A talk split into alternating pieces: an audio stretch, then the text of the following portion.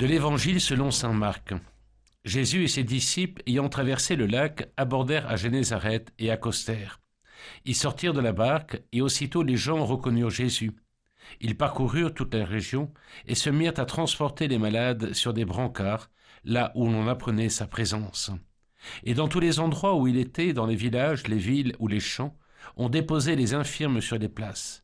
Ils le suppliaient de leur laisser toucher, ne serait-ce que la frange de son manteau, et tous ceux qui la touchèrent étaient sauvés.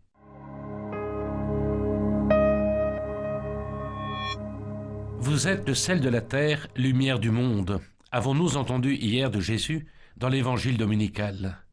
Benoît XVI, d'heureuse mémoire, en a même écrit un livre superbe et très facile à lire, qui fut d'ailleurs, contrairement au pronostic annoncé, un véritable best-seller. Celle de la terre, lumière du monde, pour que réellement nous le soyons, que nous sachions reconnaître le Verbe fait chair, celui qui est le chemin, la vérité et la vie, celui devant qui Benoît s'agenouillait et murmurait Jésus, je t'aime. Et dès lors, dans la continuité d'hier, par cet évangile en début de semaine, que nous sachions avancer au large, rajouter Saint Jean-Paul II. Et Jésus de continuer à passer sur nos routes pour nous faire passer sur la rive de Dieu, ici et dès maintenant, dans notre ordinaire de sainteté. Et on le reconnaît dans nos Génézareth d'aujourd'hui. Il passe encore. Certes, tous ne le reconnaissent pas, mais un certain nombre, les hommes au cœur de bonne volonté, rajouterait encore saint Jean-Paul II. En faisons-nous partie Avons-nous faim de Jésus? Venons-nous à lui avec l'or de nos vies, ce qu'il y a de beau, de saint, de grand?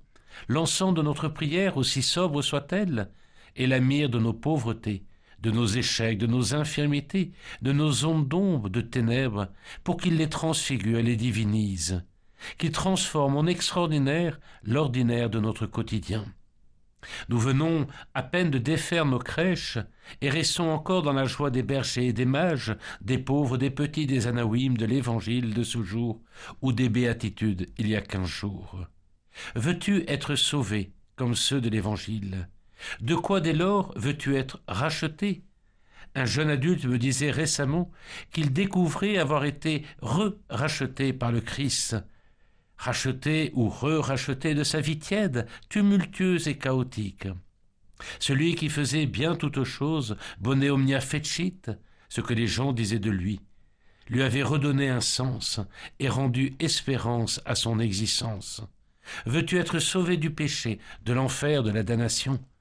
Voilà donc une bien bonne question en ce début de semaine, qu'elle te soit bonne et yalla avec Benoît.